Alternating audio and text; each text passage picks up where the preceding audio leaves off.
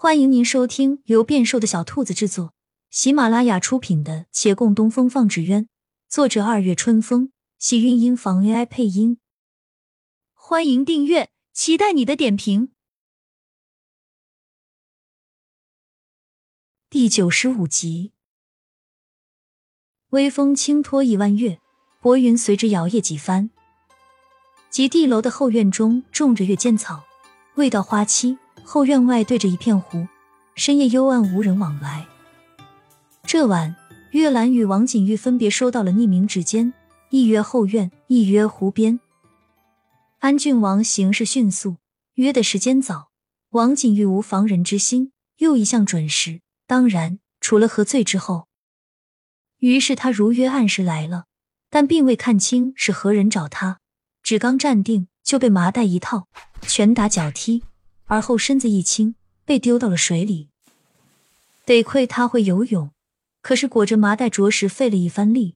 上岸时气喘吁吁，待回到极地楼，已是狼狈不堪。骆长青正与月兰同下楼，遇着他，他顿时脸变白了。二人忙不迭将人扶进房间。王景玉面对他们的疑惑，牙齿打架，一时说不出话来，只将那指尖拿了出来。指尖被水浸湿。有些字看不清楚，看清楚的也连不成行。骆长青只看到了几个月字，他神色微怔，没往旁边看，但旁边人已凑过来，脸色陡然一变。师傅，我没打他。我知道，你方才一直与我在一起。月兰攥紧手，又道：“我也没找人打他。”我没有说。他正说着，但听更夫打更声自街上悠悠传来：“虚实一更，天干物燥，小心火烛。”月兰抿抿嘴：“先不说了，我去后院还有事。”“你有何事？”“不好说。”他匆匆离去。他一守时，但并非没有防备心。那指尖上只写“虚实一更于后院相见”。不似王景玉收到的那张啰里啰嗦写了一堆，但他此刻不愿与骆长青面对面。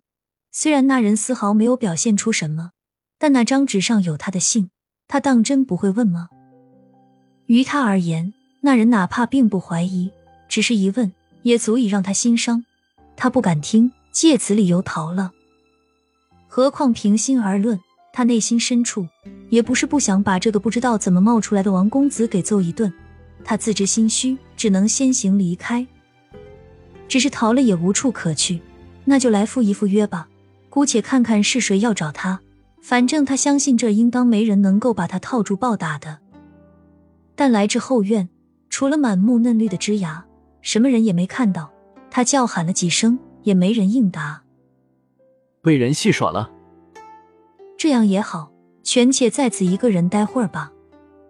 风动树梢。静夜无声，他沉默几番，终是叹了口气，想想自己方才实在有些不冷静。他大概已经不冷静好些时日了，面上在云淡风轻，心中也照样难挨。道理都明白，一贯说出来的话也自认为得体，可是，在情急之时的反应，还是会出卖自己。被凉风平静了心扉，他摇摇头，决定回去，不管师傅如何问他。只管照实回答就是了，本来就不是他做的，没什么好心虚。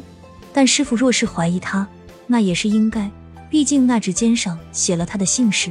纵然这个姓氏并不是独他一个，但他第一个想到他，那是人的正常反应。他转身往回走，才动一步，忽见一人急匆匆跑来。他眼中一喜，又立即黯然。师傅，你来了。我我正要找你呢。骆长青气喘，听他此言，将自己要说的话暂时咽下。你要找我？我。他抿抿嘴，支吾片刻。月上树梢，风中轻送花香。要说话的人一时忘记了开口，正听言语的人也忘记了侧耳。两人同时抬眼。望着环绕四周的月见草，一一生出花瓣，又慢慢绽放。浅粉花瓣次第舒展，似蔓延的流云，浮动的缎带，在他们的身边铺展。花瓣中点点的焦黄若星辰掉落，在这花丛中熠熠生辉。彼时那头上月华如水，彩云在身边环绕，星辰在彩云荡漾，直叫两人恍觉离了人间，遁入仙境。花开原无声，此时却清晰可见。清风本无味，此时却沁人心脾。骆长青一时痴了，半晌后，终于回神看身边的人。花下的少年眉目清朗，竹青色的外袍在轻轻舞动，发丝被风吹起。他抬袖拂了一拂，那风将衣袖吹满，飞花也随风入袖中。他微微挥动，那袖中飞花漫天，在两人的面前翩然落下。他抬手轻捻了月兰肩上一片花瓣，月兰低头看过来，目光随着他的手流连到他的面上，静静看着他。他来赴了一场不知何人的约，德幸与心上人共看了这庭前的花飞满天。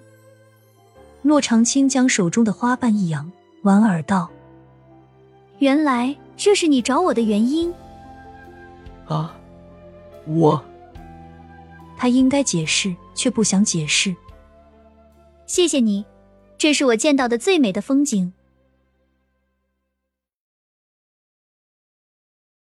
亲亲小耳朵们，本集精彩内容就到这里了，下集更精彩，记得关注、点赞、收藏三连哦，爱你。